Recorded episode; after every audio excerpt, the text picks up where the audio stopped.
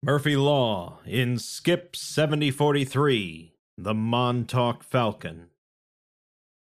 One of the most unique and interesting aspects of the SCP universe is in its narrative flexibility. One story can feature extensive amounts of cosmic horror or body horror, while the next could be a comedy or a heart wrenching tale. One article could be set in the deepest reaches of space, while another could take place thousands of years ago. SCP 3043 was a particularly unique one, as it brought in a very specific theme, that being film noir, and the character of Murphy Law, a hard boiled private eye.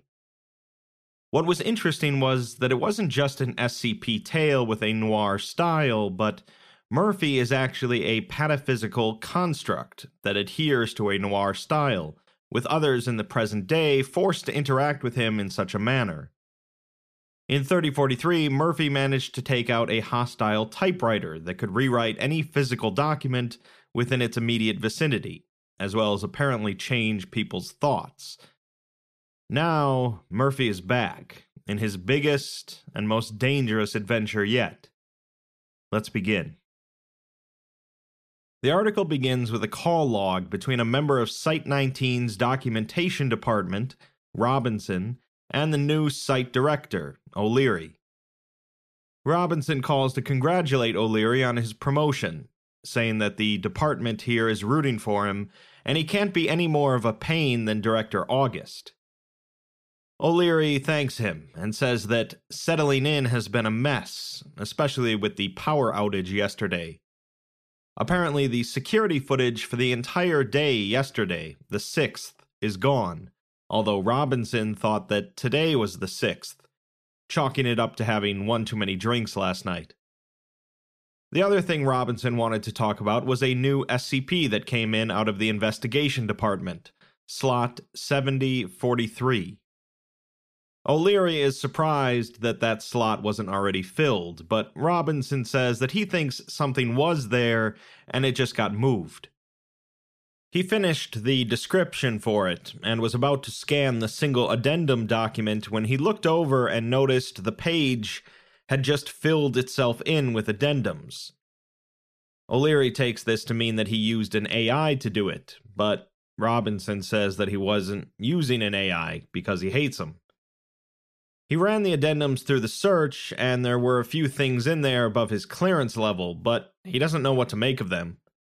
He proceeded to cut them out so he could finish, but he kept them in a separate document just in case. O'Leary asks to confirm that they just appeared there, to which Robinson says that they did, out of thin air. He didn't really look over them in case there's a brain hazard or something, but from the couple of glances he took, he didn't recognize the formatting. This piques O'Leary's interest, so he asks Robinson to send them over so he can run them through the folks in info hazards before looking at them. Robinson asks if he wants them emailed or faxed over, causing O'Leary to chuckle, as the documentation department is the only place that still has a fax machine.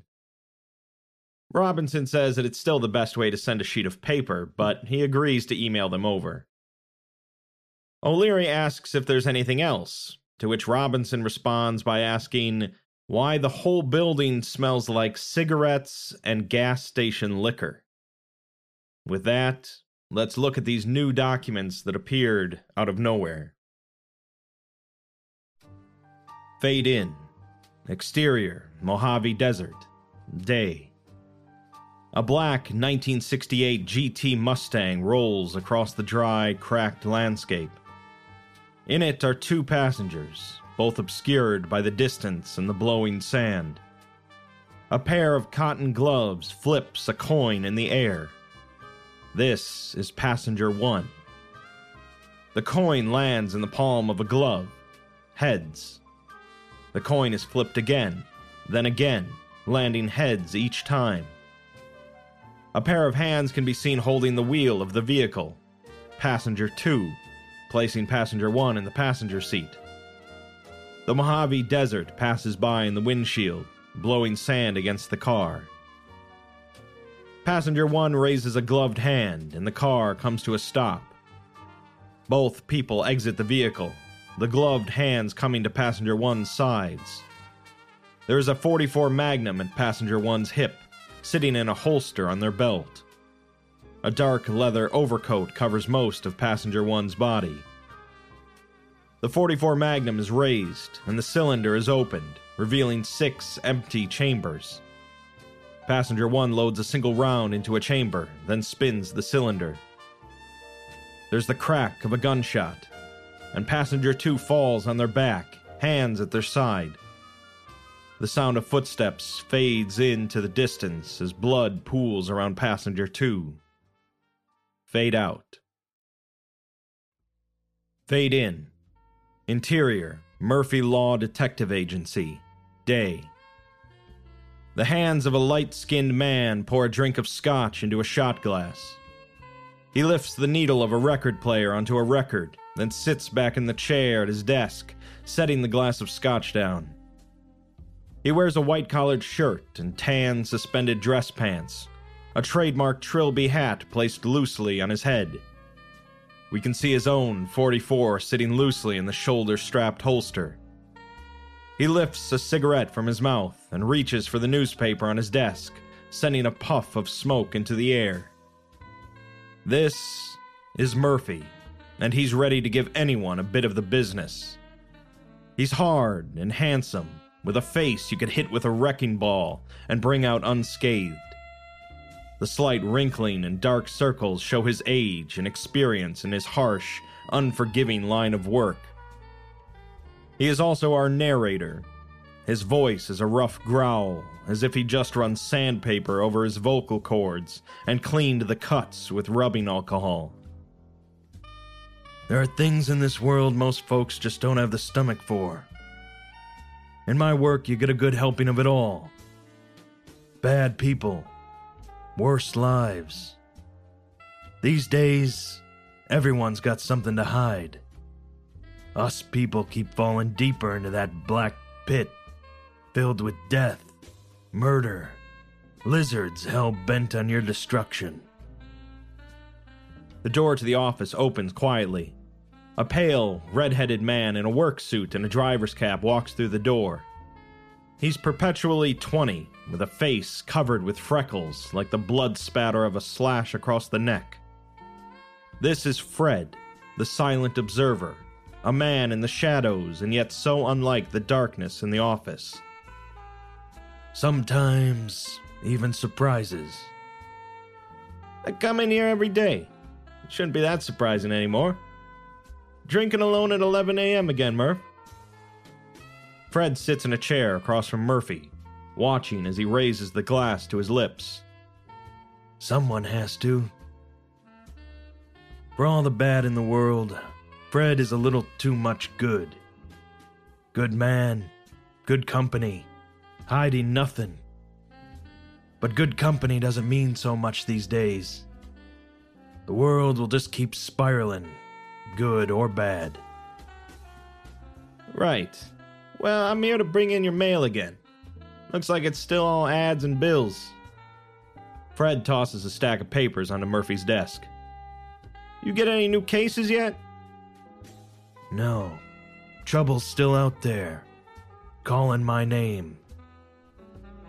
Look, Murphy, I'm sorry, but how do you know that anymore? You haven't had a case since 2018, and that was a side gig, if anything. Before that, your last real case was, what, 17 years ago? Murphy groans, then looks down into the swirling liquid in the glass in his hands. He sees the professor running into his office. He sees a 1937 Olympia Elite typewriter with three bullet holes sitting on her desk. He sees Dr. Thom sitting across from him in an interview room, attempting to snuff him out. He sees the remnants of an android scattered about the sidewalk of the city, sparking in the rain. The memories fade from the glass, and he looks up. I know because you're here. Wherever you are, trouble comes along. Never part of it, but always there. I mean, Fred looks down at himself, lost in contemplation. I'm just concerned, Murphy, as a friend should be. Your lease for this place is up soon, and I'm worried you can't keep paying it. Money keeps the world spinning, but it can't buy you justice. The world can keep spinning without that. Maybe the world doesn't need a Murphy Law anymore. That's not what I said. Whatever, Murph. Maybe you're right. Something really will come knocking, seeing as I'm here. Fred stands from the desk and walks to the door. All I'm saying is, you should look into a change of career. Join the police, maybe. I just got a job as a limo driver. Maybe that's your calling. You can still drive around the city and brood about the filth or something that way. Murphy looks up at Fred from the seat behind his desk. He watches him intently, then Fred opens the door. Fred? Yeah, Murphy? Murphy stares at him, waiting to say just the right thing, the point that proves him wrong. But it doesn't come. Goodbye, Fred. Fred smiles lightly. See you tomorrow, Murph. Fade out. Fade in. Interior, Murphy Law Detective Agency. Night. Murphy is asleep in his chair, feet up on his desk. The position is uncomfortable, but he doesn't need comfort. There's a sudden knock at the door, causing Murphy to slowly open his eyes. He draws his piece, aiming it squarely at the door. A letter slides under the door. Murphy sits up, looking at it. My lucky day. Murphy walks over to the door and picks up the letter. On the front is the words, For Mr. Lawden. Murphy scowls, then flips the letter over. It was the one thing I needed most. The trouble that had been looking for me. It was the inevitability of all things, the bane and purpose of my existence. It was. Zoom in on the wax seal on the back. Camera focuses to reveal the logo of the SCP Foundation stamped into the wax. A case. Murphy Law in Skip 7043, the Montauk Falcon. Fade out. Fade in. Exterior, Mojave Desert. Night. Murphy's car drives down the shambles of a paved road, headlights piercing the inky blackness of night. Murphy's hands clench the steering wheel. The Foundation was trouble incarnate. They always had almost everything under control, even the things you didn't know you needed to worry about. They had an ace up their sleeve for nearly every hand that could be dealt. Murphy's car screeches to a halt. The headlights illuminate a woman standing in the road, her vehicle sitting behind her. She wears a modestly luxurious red coat, the fur of an animal surrounding her neck. She's no older than 45, and she speaks with a hint of German to her accent. This is 13, and thanks to her status as the top of the top in the Foundation, her commanding presence needs no introduction. Murphy steps out of the car. The Foundation knew the flop before the dealer even flipped the cards. 13 opens the door to her vehicle. Hello, Mr. Lawden. Please step into the car. Murphy grimaces at the name. The only group of people despicable enough to call me that name was the O5 Council and those pencil pushing pataphysics people. And she didn't look like a pencil pusher. My car works just fine, Toots. You need to swap vehicles to better appear as my partner. Local authorities already open an investigation. You'll be posing as a member of the FBI along with myself. You certainly didn't dress the part. 13 opens the trunk of the car and removes an FBI uniform. She takes off her coat and puts the uniform on, then removes a second uniform and holds it out for Murphy. He looks at it, then up at her. I'm already in my uniform. Murphy flips up the collar on his leather overcoat. 13 frowns. Whatever you need to work, I suppose. You're out of my jurisdiction, but I need help here. Whatever I can do to accommodate you, within reason, let me know. Now, please, get in the car. Murphy steps into 13's vehicle, sitting in the passenger seat. 13 sits in the driver's, and the car maneuvers back onto the road and drives off. But for all the quad aces there were to draw, all the card counting and manipulation, the Foundation always faced the threat of a royal flush. All you can do then is keep the winner from cashing out. They don't call a guy like me to the Vegas deserts unless they see the nail coming to the coffin. I'm sure you understand from my letter the sensitivity of this case. I'm concerned I can't even let my peers know I'm investigating. The car slows to a stop 20 feet from a wrapping of bright yellow police tape. It's a grisly yet clean scene. A single vehicle within the tape, and the victim, Passenger 2, still on his back, blood pooled up around his torso from a stream in his head. The top half of the body lays off the road, covered in dust from the surrounding desert. The area is swarmed with police, their red and blue lights flashing in the distance and splashing over the area like light through flavored syrup bottles. Murphy pulls the yellow tape over his head and kneels over the body. A couple of officers run over to him, but 13 stops them before they can say anything. 13 pulls a badge from the pocket of her uniform. FBI, he's with me. We're commandeering this investigation. Please step away. We sent for a hearse to haul him off to the coroner. A couple of detectives from the station. Would you like us to call it all off? Go home for the night. We'll let you know if we need anything. All right. I guess he's someone of interest then?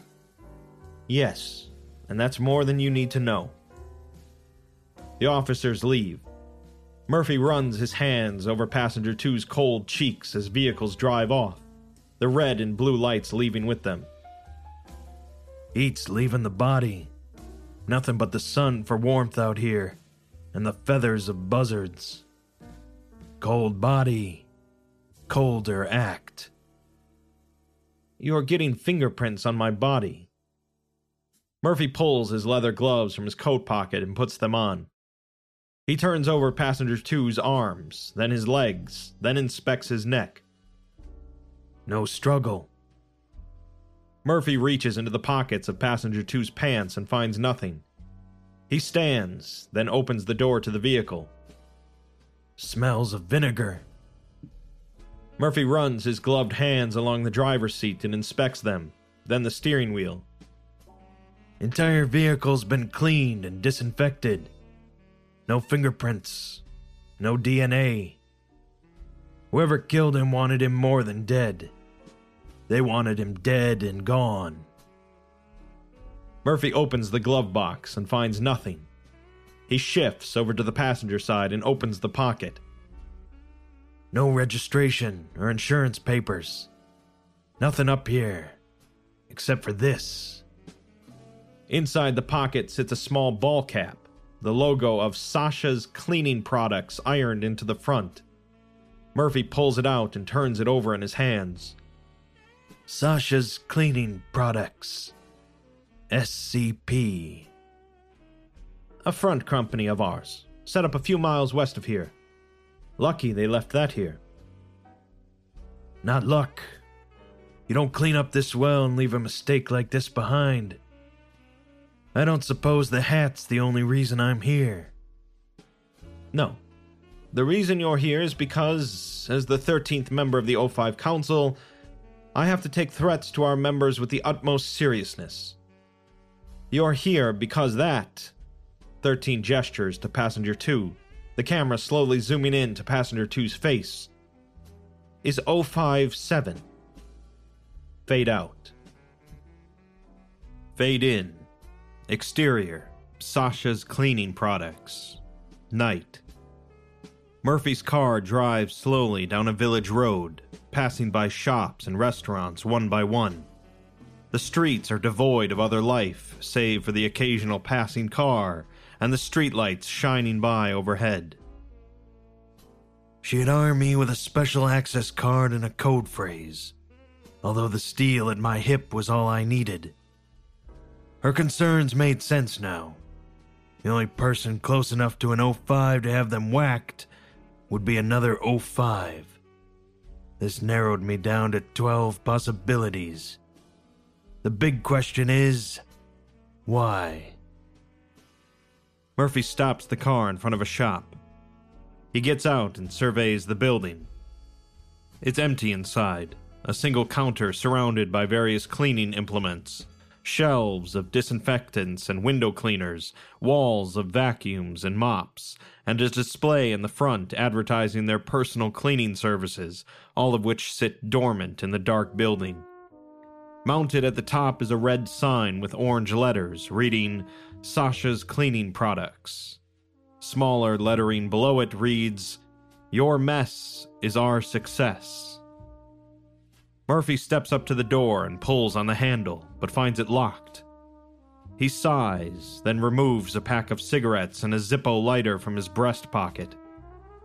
He places his cigarette between his lips and lights it, then puts the items back. He pulls a key card from the same pocket and looks at it. Inked in red are the words Level 3 Access. Next to the door is a card reader. He swipes the card and the reader blinks green. The door makes a small click before releasing the locking mechanism. Murphy pushes open the door and steps into the building, smoke wafting up from the cigarette. He steps up to the counter. Next to the register is a small silver bell, a sign stand next to it reading Ring for Service. He presses down on it, and the bell rings. After a moment or two, a man opens the door to a back room and comes to the front. He wears a purple shirt with the logo of Sasha's on the front.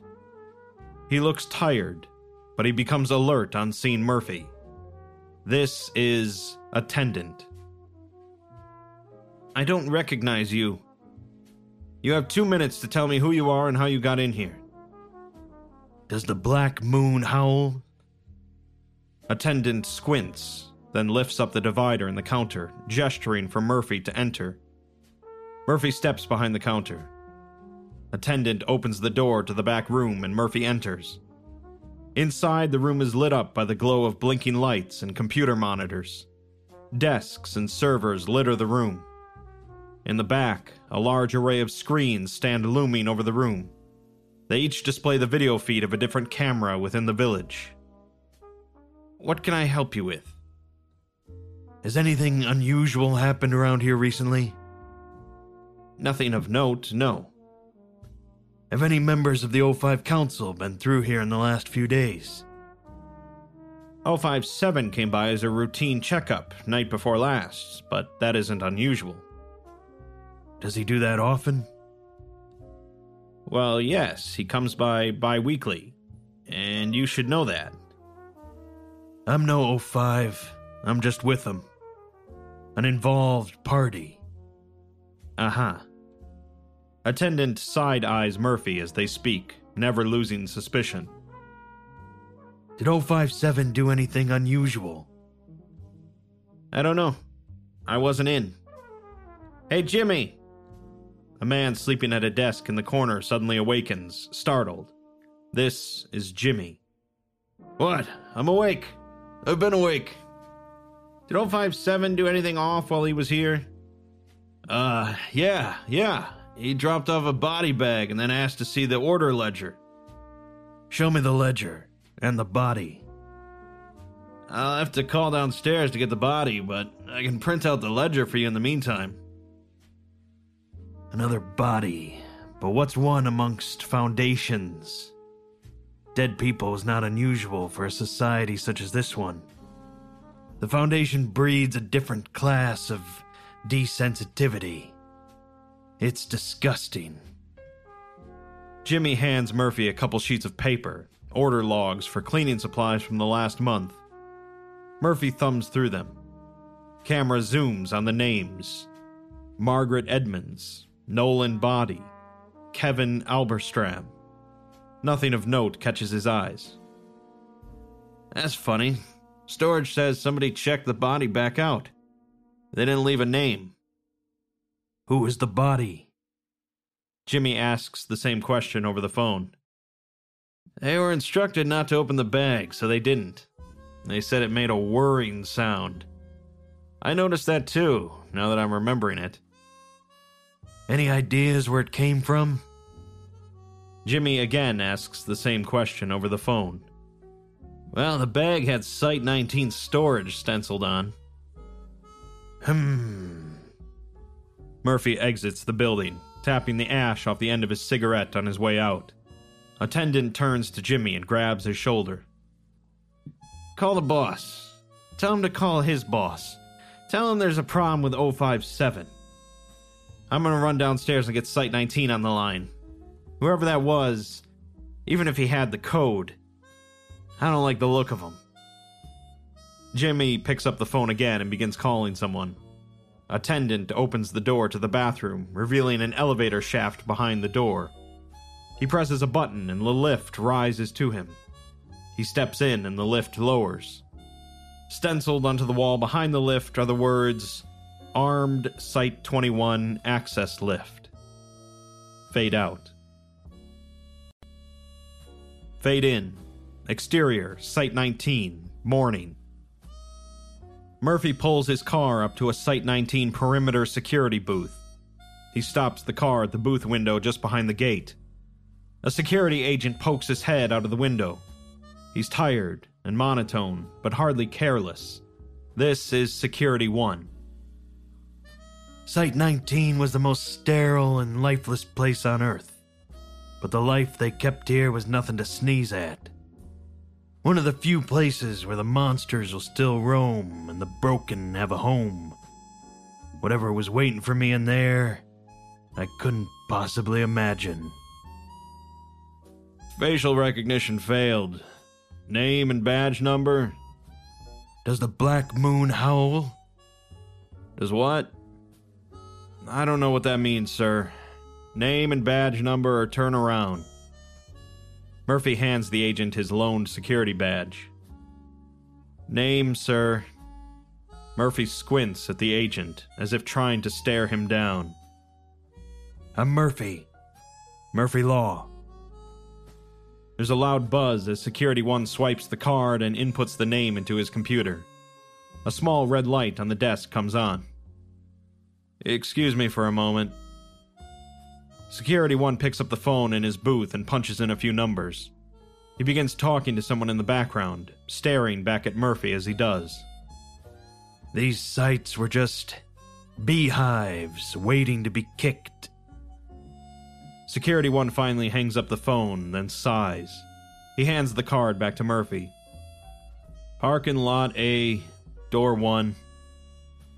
Murphy drives the car up to the lot and steps out, then approaches the door. He scans the ID card and steps inside. Another security agent stands in front of the door waiting to greet him. His tone is more warm, but he is much like the first in intention. This is Security 2. Hello, Mr. Law. I'm to escort you to your meeting. Murphy gives him a cold glare, then nods. Security 2 is unfazed. The two walk through the facility, passing by a myriad of locked doors and labeled rooms. Murphy takes a drag on his cigarette. Meeting. If I had a dollar for every arranged meeting I'd been to, I wouldn't be doing this job. If I had two for every meeting that turned out to be a trap, well, wouldn't I be lucky? Security 2 opens the door to an interview room. A middle aged Chinese woman sits at the interview table, waiting patiently. She smiles at Murphy as he enters, and he recognizes her instantly. Age has done its reshaping, but it's still the same commanding presence. This is Five, and if we told you any more about her, we'd have to kill you. Hello, Mr. Lawden. It's been quite a while, hasn't it? Murphy winces at the name again. He sits at the opposite end of the interview table, disgruntled. 055. 17 years. How have you been? Good spirits, I hope.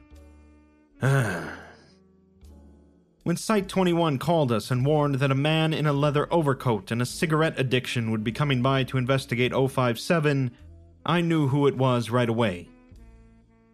Murphy doesn't speak, but looks on in silence. So much for anonymity. Right, well, 057 didn't show for this morning's meeting. I assume at least that's what you're looking into. It's the most concerning thing there is around here, and you did ask about him.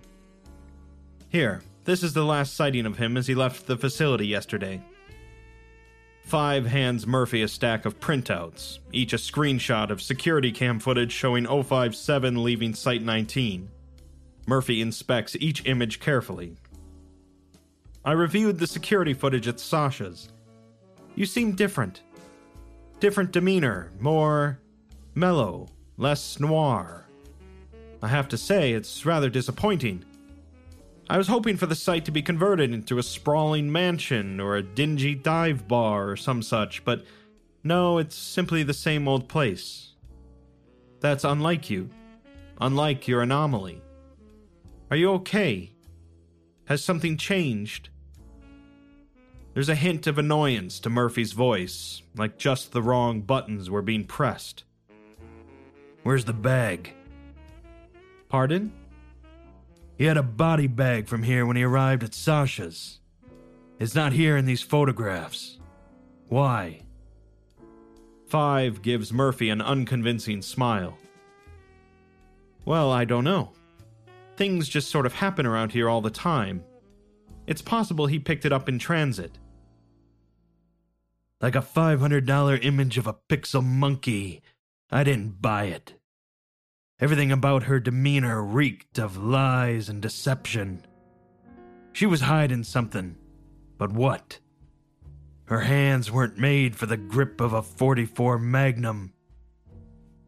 Murphy stands from the table, adjusts his hat, and turns towards the door. Please, show Mr. Lawton around our facility.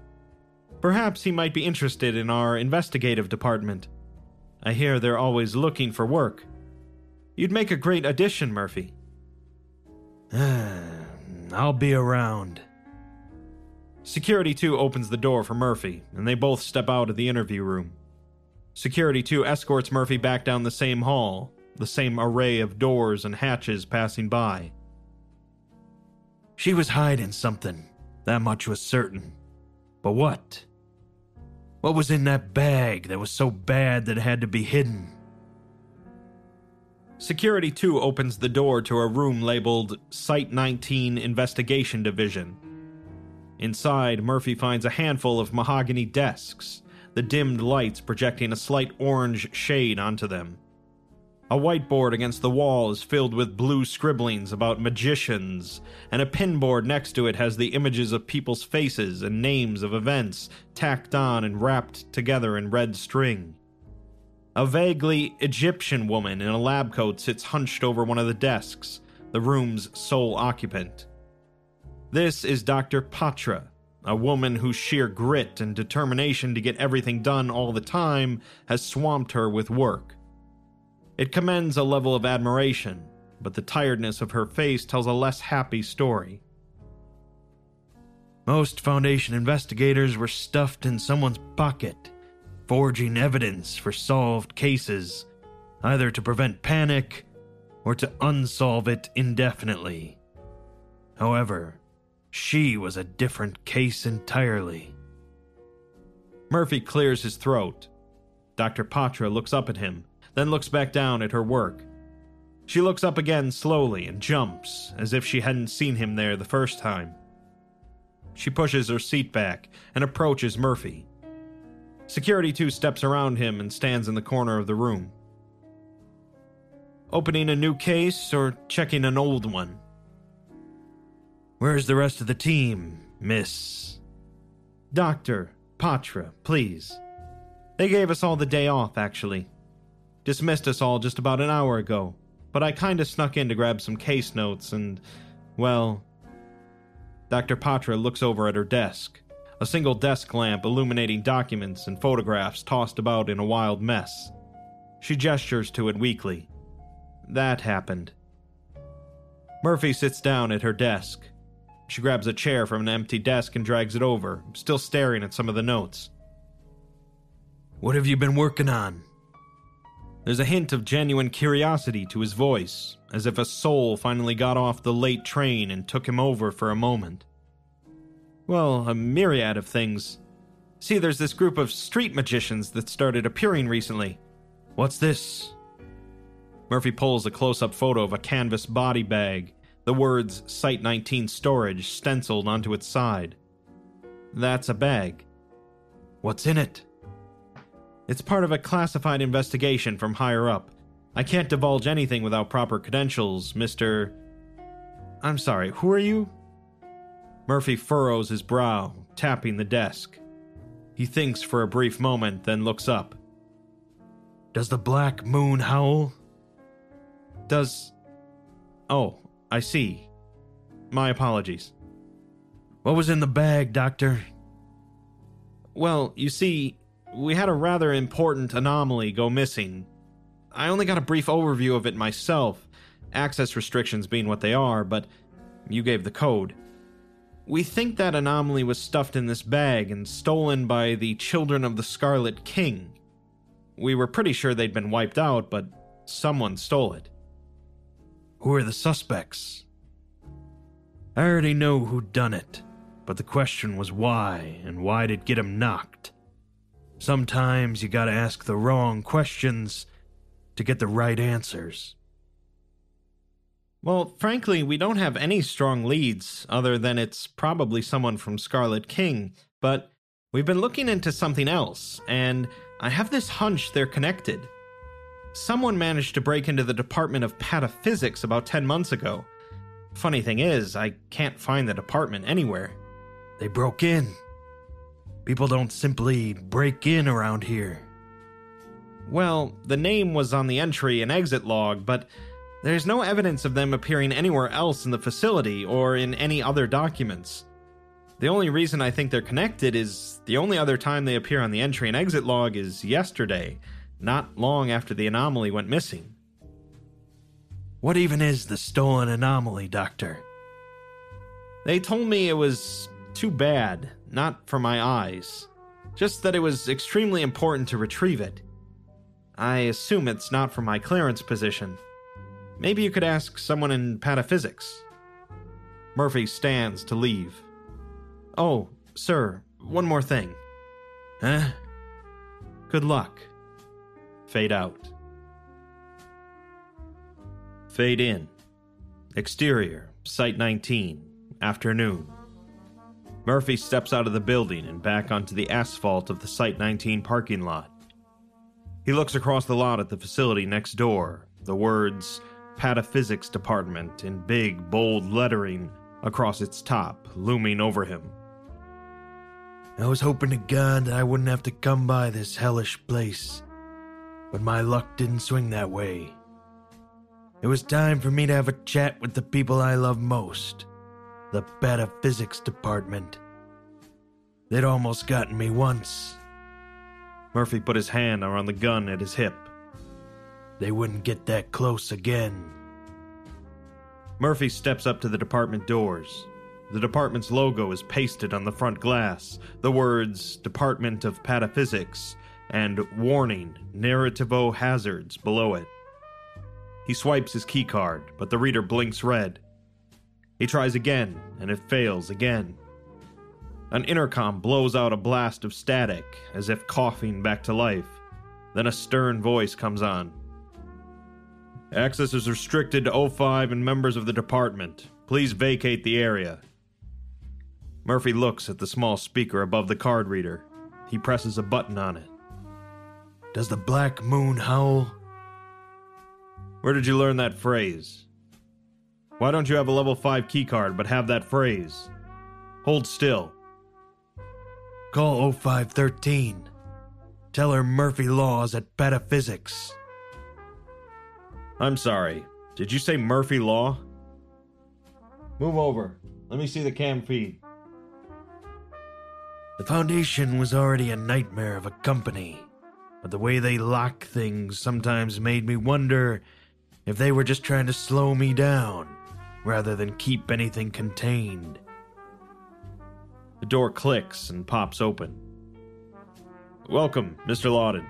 My apologies. A member of site security is on the way to let you through the vestibule and take you to my office. Murphy groans at the name, but steps through the door. A member of Pataphysics' security team comes to greet him. She's cold, looks distant, and can never seem to look Murphy in the eyes.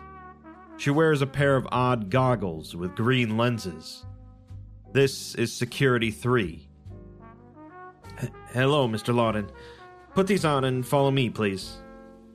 Security 3 holds out a pair of goggles akin to her own. Murphy doesn't grab them, but instead looks up at her. Keep them. I won't be here long. The bursts of light from the machinery will burn your retinas if you do not wear protective eyewear. Please, put these on and follow me. Murphy begrudgingly takes the goggles and straps them on. They look awkward and out of place against his rigid, dark demeanor. They step out into a hall. The wall to their left is made entirely of glass, revealing a vast, expansive room behind it. Murphy turns his head to look through the window as they walk.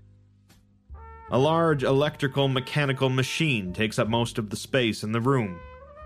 In the back, a team of scientists in lab coats and green goggles flock around it, while an engineer screws something into an open panel on its side. The engineer closes the panel and gives a thumbs up to the scientists. One of the scientists climbs up a ladder and climbs on top of the machine, then pulls open a hatch in the top and climbs inside. The hatch closes, and a scientist at the other end of the room pulls a lever.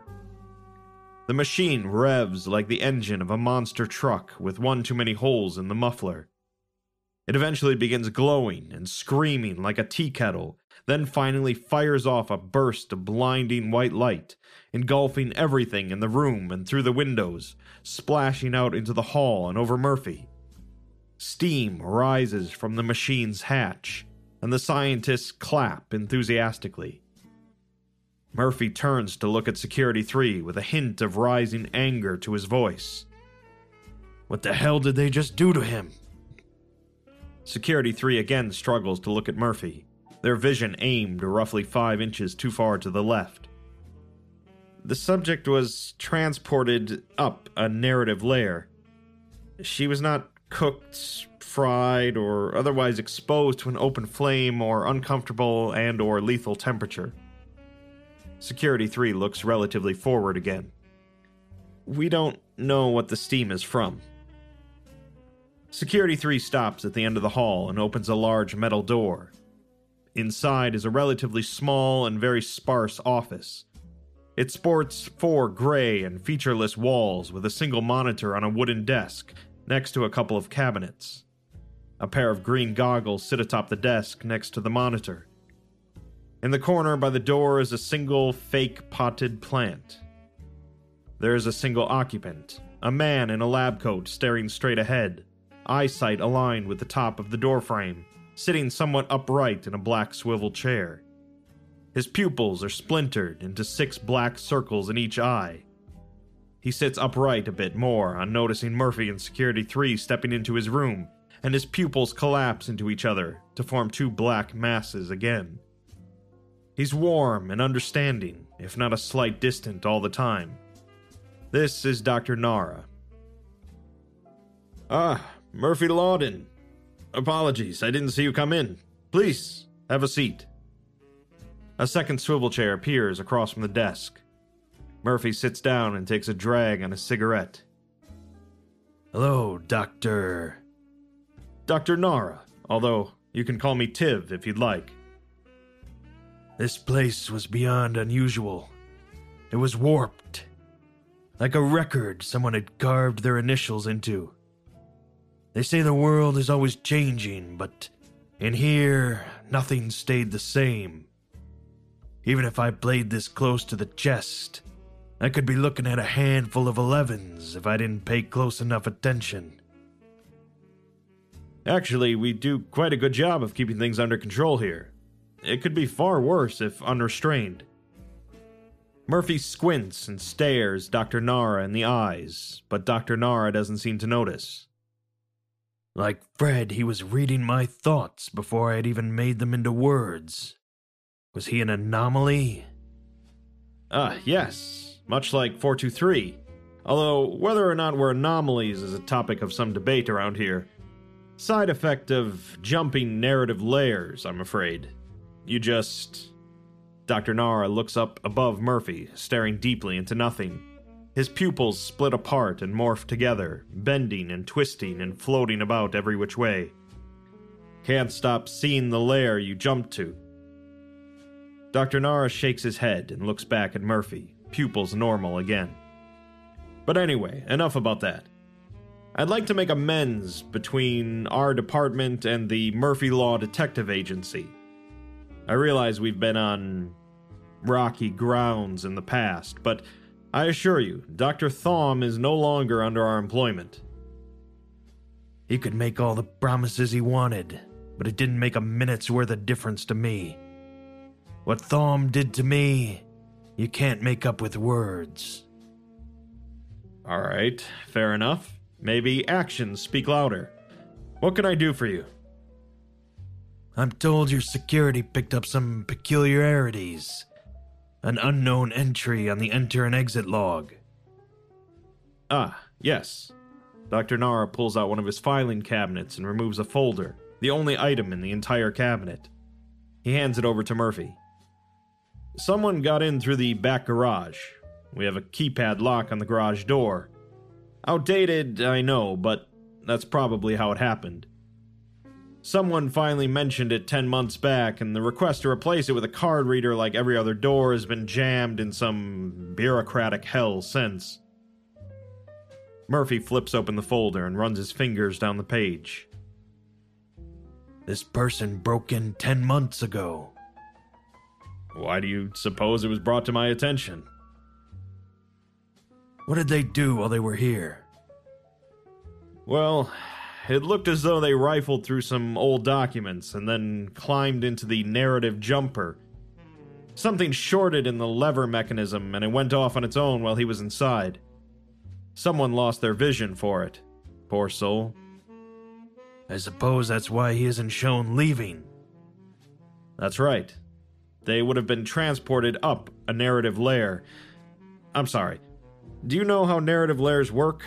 Uh, imagine an infinite sandwich. Our narrative reality, everything we know of within the confines of this reality or otherwise, exists within a narrative There's an upper layer that controls this one, and somehow we control a lower one. We don't have the time here for in depth discussions of the narrative stack. Any idea when he returned? No clue. I was under the impression that he hadn't for a long time until someone broke in again. Again? When was this? Yesterday. I took it to the investigative team at Site 19 after that. Their name wasn't on the log the first time, but yesterday they just put down their name and left. It was Norwich Bali. Weird name. Murphy flips forward through the papers to confirm and finds the name Norwich Bali. So, how? A woman in a lab coat opens the metal door. She begins talking to Dr. Nara without even noticing Murphy in the room. This is Scientist. SRA V7 is packed and ready to be shipped, sir. Would you like to. Please, I'll be at the party in a minute. We have a guest here. Ah, my apol. Scientist looks over at Murphy and freezes, speechless. She then bursts out like a fangirl. Murphy Lawden? He's back! You're here! Oh my god! Oh my god, can you sign my arm? Murphy glares at her, somewhat surprised. Please, give our guest some space. Oh, oh, of course. Just a picture? Maybe? Dr. Nara looks over at Murphy, who looks confused and shrugs. She squeaks and whips out her phone, then leans down next to Murphy and takes a selfie with him. He looks disgruntled and does his best not to touch her. Thank you, thank you, thank you. I'll cherish this forever. She exits the room, slamming the door behind her. Sorry, Murphy. You're something of a fan favorite with the younger employees. Murphy rubs his eyes and sets the papers back down on the desk. How exactly did they get past the keypad lock? We don't know. It's a nine number keypad with five numbers needed. There's 59,045 possibilities. On the cam footage, they just punch in the number and waltz in. Either they knew it from someone else, or they got real lucky. Like, really, really lucky. They did it again the second time, too, even after we changed the code. Murphy stands from the desk. He takes another drag on his cigarette. I believe that's all. Of course. Let me know if you ever need anything else. Murphy grabs the door handle, then looks down in contemplation before turning around. There was a document on a stolen skip the investigative team was looking into. Do you know what it is? Do you have the file? Oh, Murphy. Dr. Nara's pupils split apart again, bouncing about his eyes in tiny dots. I have the files for everything. Dr. Nara opens his filing cabinet and pulls out a file, the only item in the entire cabinet once again. He reaches across the desk and hands it to Murphy. You have a good day now, Mr. Lawden. Murphy winces at the name. Stop calling me that. Whatever suits you, Mr. Law. Whatever suits you. Murphy exits the building with the file still closed under his arm, then unlocks his car and sits in the driver's seat. He sets the file down on his lap as he closes the door, then flips it open. He holds up the pages, his eyes scanning through them. Camera zooms in on his eyes, widening slowly and growing concern until they're wider than ever. Camera then switches to zooming in on the SCP's item number SCP 231 7. Fade out. Fade in. Exterior Former Site Director August Mansion. Late afternoon. Murphy's hands grip his steering wheel with force, flooring the gas pedal and gritting his teeth. The vehicle races down the desert road. SCP 231 was a goddamn disgusting display of human cruelty. I didn't care if it was related to the investigation or not. I had to find out what Procedure 110 Montauk was, at any cost. Most of the procedure itself was blotted out, trying to keep it away from my prying eyes. But I could read between the lines, and what was there was downright terrible. What kind of despicable monsters could put another human through this suffering? I may be cold towards the suffering of others, but this was something else. Something else entirely. Murphy's car screeches to a halt outside of August's mansion. The once bright, massive building now appears to be falling to decay, with vines climbing up the walls and to the rooftops. The paint on the wood is fading and chipping away, and the concrete steps up to the front door are crumbling apart. The building emits a vaguely stale smell, like a workshop filled with sawdust and cans of pure lead paint. If anyone knew what 110 Montauk was, it would be August. I'd narrowly beaten him at this game once, all that time ago, but this time I gave myself a coin flip chance. Murphy grabs hold of the 44 Magnum in the holster at his side. And this was my lucky two headed coin. Murphy knocks on the door, but there's no answer. He slams the door knocker against the door, but there's still no answer. Murphy kicks in the door, sending the locking mechanism flying into the room. The interior is just as decrepit as the exterior. All the lights are off, the building illuminated solely by the sunlight streaming through the massive, tinted windows. Everything is covered in layers of dust of varying depth. Murphy steps through the door, gun drawn. The mansion is empty. There's not a single soul anywhere in the building. Murphy searches every room the kitchen, the living room, the pool room, the billiards room, the basement, the wine cellar. He eventually walks up the stairs. August, you bastard! Come on out now! Murphy searches through his bedroom, the bathrooms, the attic, then finally arrives at his office. He opens the door, and yet again there's nobody there. The room is lined with shelves and shelves of books, and a single desk in the back of the room, sitting directly in the sunlight streaming through the massive window behind it. Murphy turns to leave before he notices a small stack of papers sitting atop the desk. One of the desk drawers is pulled open, and a manila folder sits on the ground.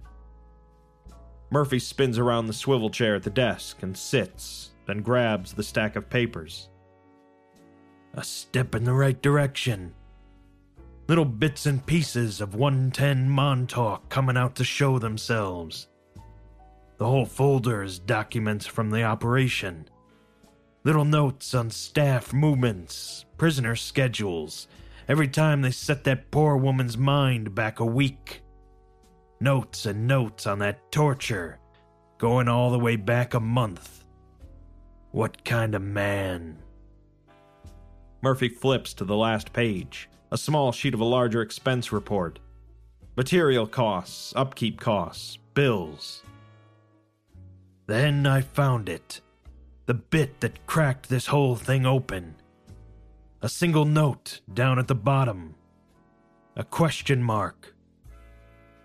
At the bottom of the page, next to the number for staff costs, $20.3 million, a large red question mark and an arrow pointing to the number. Murphy turns the page over, and the back is flooded with math symbols, the handwriting getting more erratic as it goes. Finally, at the bottom, 20,300,000 minus 1,050,000 equals 19,250,000. What was that one million? What did it mean? Find more. Find the paper trail. That's how this always goes. Murphy starts searching the room. He pulls open the other drawers in the desk, leafing through folder after folder. He turns his attention to the bookcases, running his thumb over each cover. Every book is covered in dust. These are all nothings the World Encyclopedia, The Great Gatsby, the Bible. Come on, show me expense reports, record keeping, receipts. Even a love letter from an accountant will do. Murphy's hand stopped just before a single book, named The Golden Key. Where all the other books on the shelf were covered in dust and grime and hadn't been touched in years, here there were a couple spots where you could still see the binding clearly. A mark just about the size and shape of a palm. My lucky day. Murphy pulls out the book. It doesn't come out of the case. Instead, the wall makes a clicking sound, and the book is pulled back into the shelf. Murphy steps back as the bookcase turns, opening to reveal a wooden staircase and a small, narrow corridor. A small light hangs down from the ceiling, the hall's only lighting. Murphy draws his gun again and steps down the stairs. The bookcase closes behind him and a button pops out of the wall. He turns to watch, then continues down. At the bottom of the steps is a rotting wooden door. Murphy grabs the handle and cracks it open. Another ceiling light illuminates a wooden room lined with metal drawers and cabinets, some pulled out revealing stacks and stacks of manila folders, some dumped out on the ground like a cream colored sea. There's a wooden desk pushed against the back wall, and a chair in the middle of the room, surrounded by tons of slips and sheets of paper. Murphy gets down on his hands and knees and starts grabbing at papers, looking through each of them. Expenses, receipts, all of it laid out in a frantic search for something. By the chair in the center, Murphy grabs a stack of receipts. It wasn't the answer I was looking for, but it was the right answer anyhow. It's what all this meant. Handwriting stretches across each receipt, adding up the values. Last month's new uniforms, food, pay, equipment, morale services, etc. A red pen takes the expenses and adds them up along the side of the receipts, the total coming out to one million fifty thousand. Twenty million dollars sent to staff budget, and only one million of it spent. Where did the money go? What the hell did you find, August? Murphy shuffles through the piles again before pulling out a sheet of paper. It's a Site 19 accounting report. $19,050,000 sent to Site 19, the sender and the reason redacted.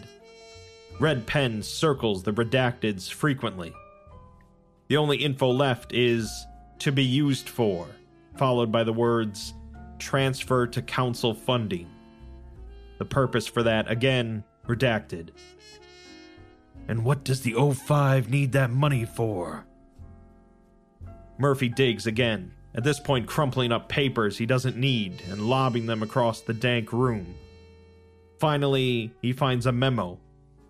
The words, What the fuck, are scribbled in red ink across the top. Murphy's eyes scroll across the memo. They catch a few lines in the center, in the interest of council morale and stability, the O5 Council will begin taking rotating vacation periods, with a quarter of the council taking vacation once a month until the next rotation, which occurs on the 28th of each month. Murphy scrambles back for the accounting report.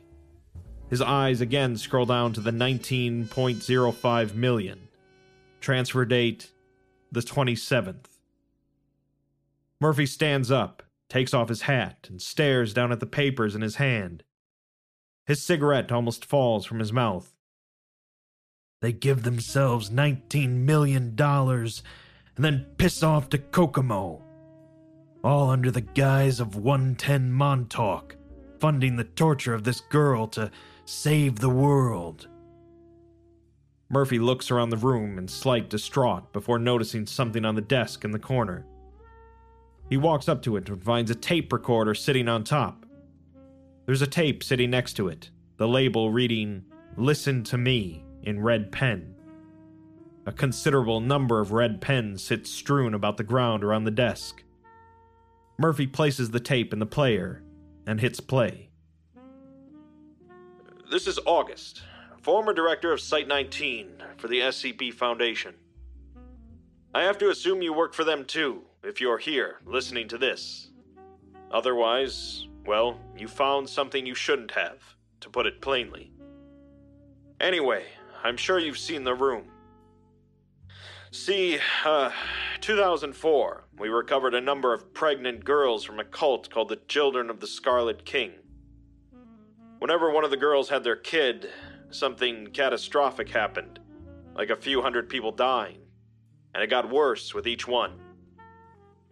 We got down to one unborn kid before we finally worked out a method of stopping her. It was, uh, brutal. Excruciatingly so. Sickening to a lot of people. I can't overstate how awful it was. But Procedure 110 Montauk was necessary for a period. I was just a regular level 4 then. I hadn't been promoted to director yet. We, um, uh, shit, what's the word? Proposed. We proposed a couple solutions over the years. There was, um, killing the kid in the womb at first. One of the girls had it stillborn, and the event still happened, so that was out. Then we proposed dropping her down 1437 disintegrating the entire person. cryogenic stasis. The only thing they didn't turn down was some small efficiency thing. We put forward a proposal to design a machine that attached to the body. Murphy turns away from the desk and looks out towards the open room. He pulls open a drawer of one of the filing cabinets labeled Machine Projects and flips through it. He flips past a series of folders, each labeled with the name of a different machine SRA V7, Narrative Jumper, then finally 111 Montauk. It's small, little upkeep. Most we needed was an engineer to oil it every now and again. She probably could have walked with it if, you know, she could walk. Sent a proposal to the O5s, and they turned it down too. The whole staff was tired. Morale ran dry a long, long time ago, so they threw a mutiny of sorts. Built it anyway, hooked it up, and it worked. It even silenced her and applied the amnestics itself. Made this funny little whirring sound that still plays back in my head all the time. So we just kept on pretending to run things. Faked some documents, made it look real, like we were still doing all that unspeakable stuff to her. I put in for my retirement about, well, about 10 months back. About the same time they started denying our proposals. Started going through old docs and things just for kicks after I got my retirement approval a few months later. Murphy pulls out a cabinet labeled Personal Memos and flips through it before his hands land on a document titled Notice of Retirement Approval. At the bottom, it's signed Noah D., HR Department. And then I figured out why they never approved anything. How long they prolonged that suffering just to launder a few million. It's. It's pathetic and disgusting. The audio begins to sound warped and distorted, as if performed by a robot. 055, 056, and 057 meet at this bar, one on 34th Street, just about every night after work, around 7 p.m. I'm gonna take what I know and confront them there, seeing as they oversee everything at 19. I don't think any of them are spearheading this, but someone's gotta say something. I just hope security will see the light when I start talking. Otherwise, well, that's just my luck, isn't it? The recording cuts out. Murphy sits in the middle of the room. Camera pulls out slowly. Fade out. So, this all started with Murphy being tasked by one of the O5s to investigate the death of O57. The plot gets thicker, though, as Murphy stumbles upon Procedure 110 Montauk, learning how horrible it is, before soon learning that it's all faked nowadays, so that the O5s can collect millions of dollars and go on vacations. Former site director August went to confront some of the O5s about this, and seemingly hasn't been seen since. There's also the problem of a mysterious individual effortlessly breaking into Foundation sites, but Murphy's gonna have to take this one step at a time. Murphy Law in Skip 7043, The Montauk Falcon, will continue in part 2, where Murphy will soon find himself as a target.